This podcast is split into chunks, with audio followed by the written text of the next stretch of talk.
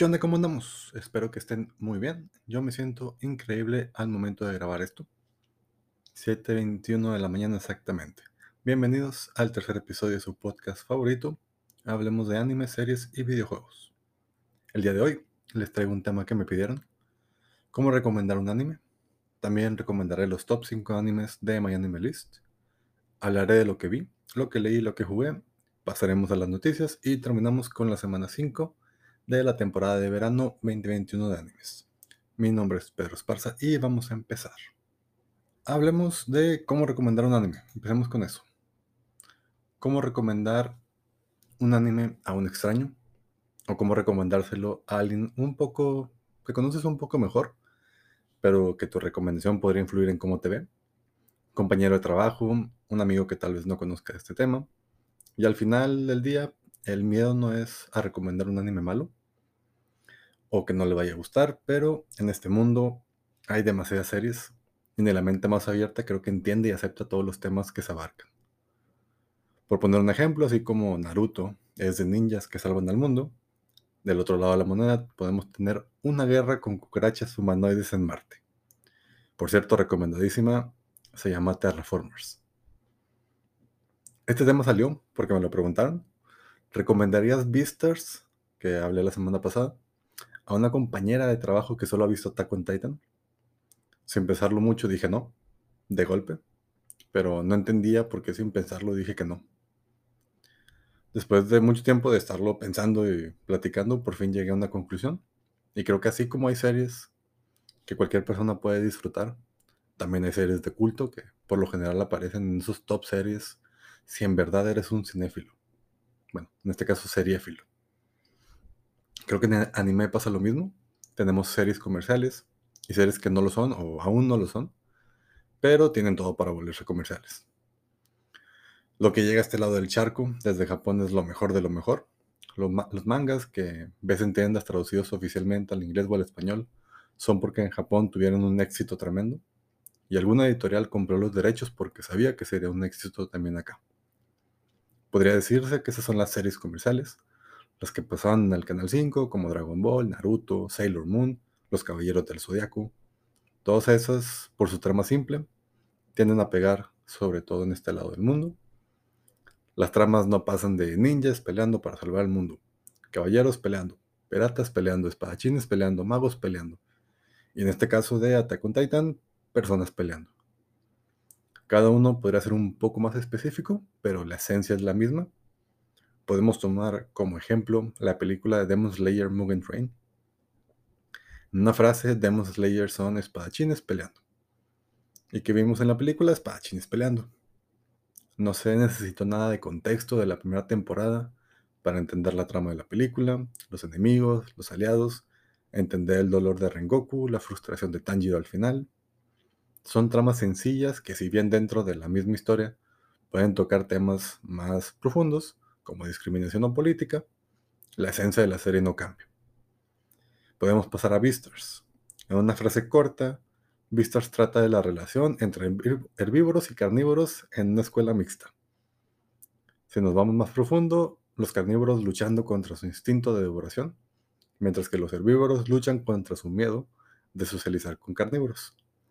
Todo esto mientras que un carnívoro y una herbívora se enamoran, lo cual obviamente está mal visto en la sociedad, aparte de que son especies diferentes. Si has visto ambas series, podrías sacar algunas similitudes, como excusa para recomendarla, claro, pero en esencia son completamente diferentes. Attack on Titan es comercial y Beastars no. Y recuerdo cuando empecé a ver anime, que ya les conté en el primer capítulo, no salía de series comerciales, que eran las recomendaciones más comunes.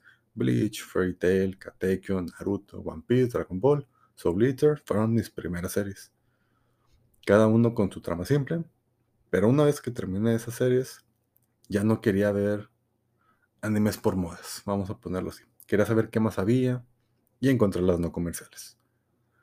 Las que no salen en el Canal 5 o que Netflix nunca va a traducir. Las que solo tienen manga en japonés y no está en América. Y poco a poco fui descubriendo temas nuevos. Animes que sabía que no me iban a gustar sin importar nada. Y otros que podía darles alguna oportunidad. Así fue como descubrí las series no comerciales. Por mi cuenta. Y creo que así debería de ser.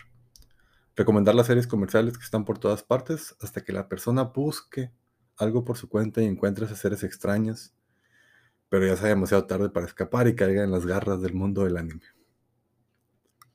Y no creo que nos deberíamos dejar influenciar por esas personas que dicen que solo ver Attack on Titan y Demon Slayer significa que eres otaku de moda. No creo que alguien quiera ser otaku por moda.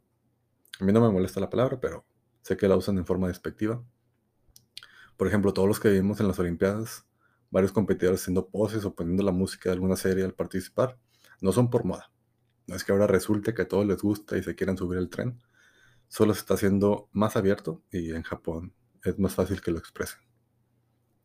Todas las referencias se podrán decir que son comerciales.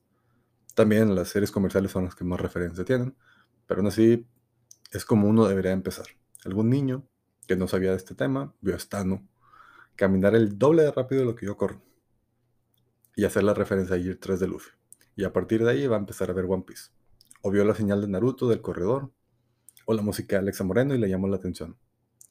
Conclusión, creo que si no hay confianza o no los conoces del todo para saber que un anime más específico les podría gustar, recomienden animes comerciales. No se salgan del top 5, top 10, top 20 que todos conocemos. Y poco a poco van a estar encontrando por su cuenta otras cosas. Y cuando lleguen contigo ya no va a ser vi Attack on Titan, ¿qué sigue? Y tú dirás, bueno, Fullmetal. Ahora va a ser Beastars, me gustó, ¿qué más puedo ver? Y ahí sí vas a poderte dar sin frenos a recomendar otras cosas.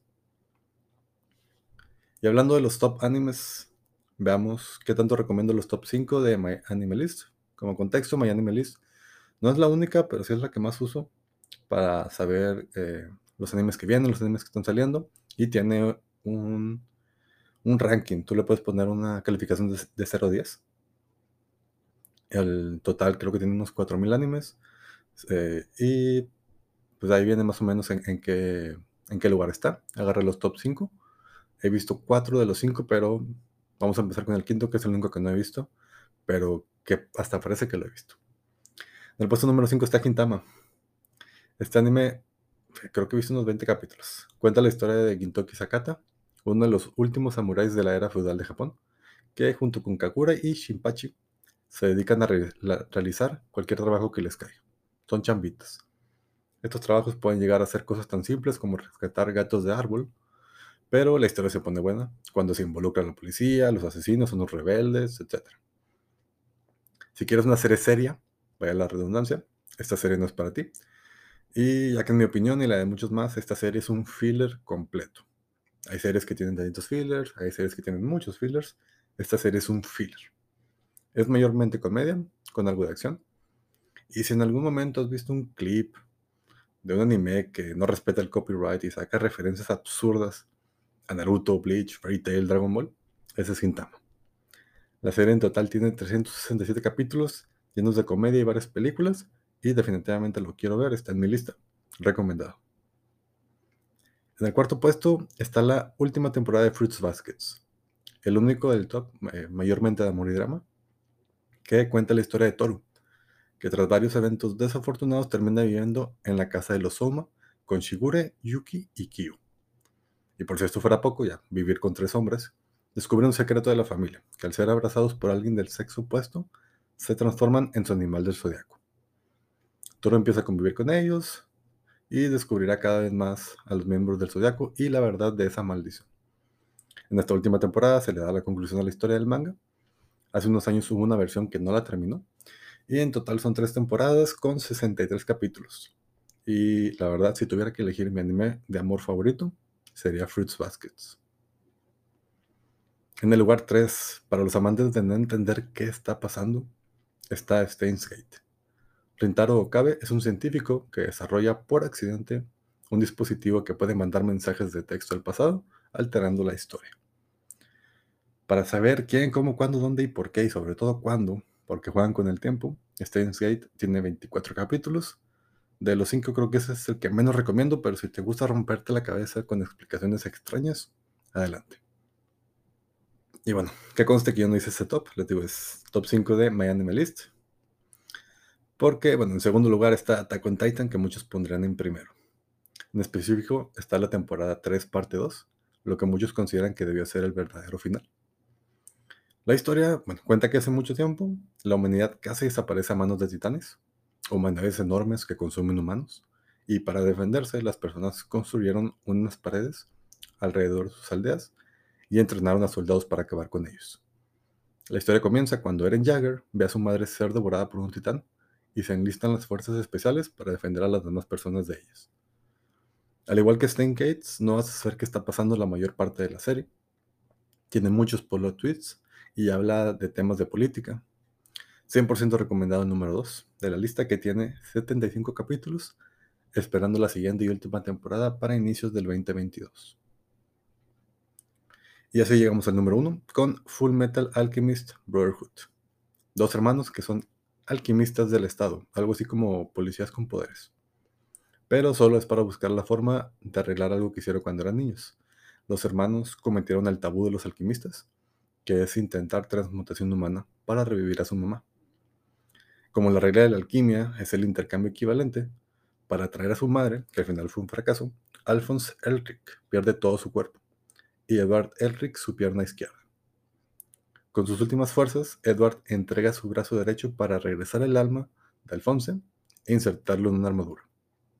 A partir de ahí empieza su aventura para conocer más de la transmutación humana y de cómo recuperar el cuerpo de Alphonse y las extremidades de Edward.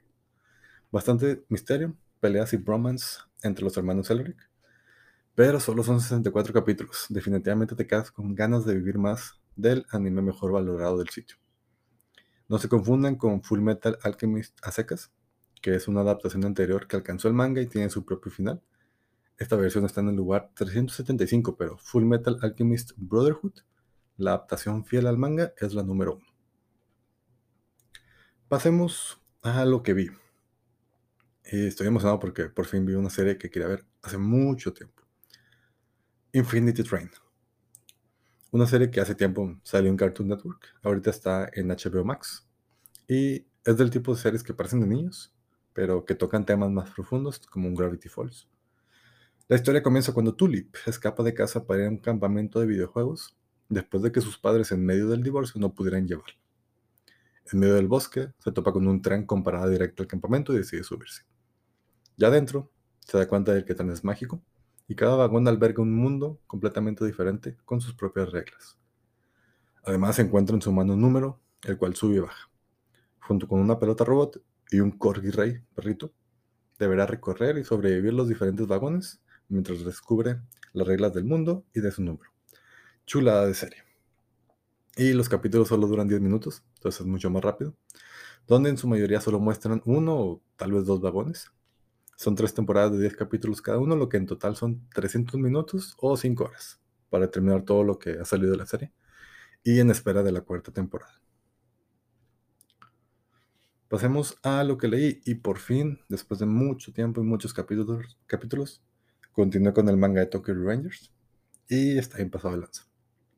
Solo terminé el arco actual del anime. Si lo están viendo, definitivamente tienen que leerlo, se pone muy bueno.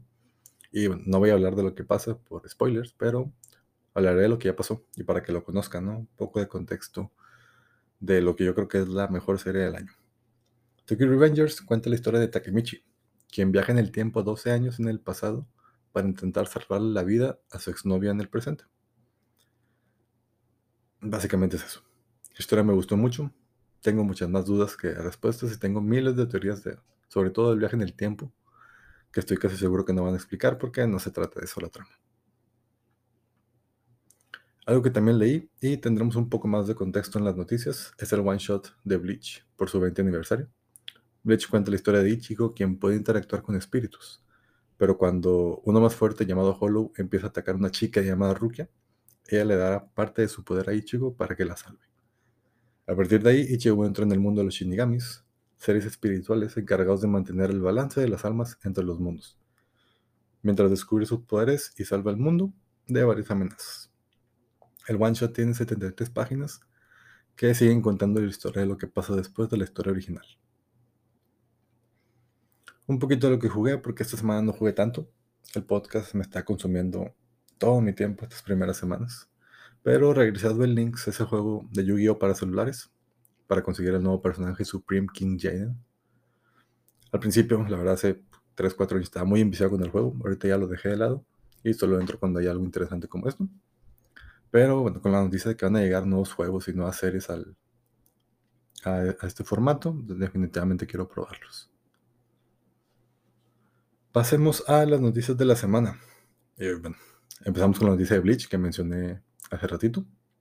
Y es que no solo hay rumores fuertes, sino es que ya está confirmado que el anime va a regresar a adaptar lo que sobró del manga. También se publicó el one shot de Bleach. Al principio no lo quería leer, lo admito, pero un comentario en Twitter me convenció. Y es que parece que ese one shot revela que Bleach va a regresar con más manga. Los fans están locos. Como les dije, ya lo leí. Sigue la historia de lo que pasó al final de la guerra. Están los hijos. Y queda inconcluso, pero termina con el nombre del arco, Aullido de las Fauces del Infierno. Hace una semana la noticia era que Bleach tendría un nuevo capítulo por su 20 aniversario. La de hoy es, ¿tendremos nuevo arco de Bleach? La verdad es que no teníamos algo de Bleach desde hace 5 años. Otra noticia, Pokémon GO, el enemigo de todos los gimnasios, revirtió las mejoras que hizo durante la pandemia, porque obviamente la pandemia está domada. Y los usuarios ya se quejaron, y Nandek está considerando de revertir las mejoras. Digimon tendrá una nueva película protagonizada por Daisuke Motomiya, que es el principal de la segunda temporada, y también una nueva serie llamada Digimon Ghost Game. No lo tocó a mi generación, pero todas las temporadas de dinosaurios se estrenan en Disney Plus el próximo 13 de agosto. Un leak reveló que Naruto, el protagonista de la serie Naruto, llegaría a Fortnite en el próximo Battle Pass. Sashin y Samacenta, los legendarios de la generación 8, Espada y Escudo, junto con más Pokémon de la región de Galar, llegarán a Pokémon GO también en agosto.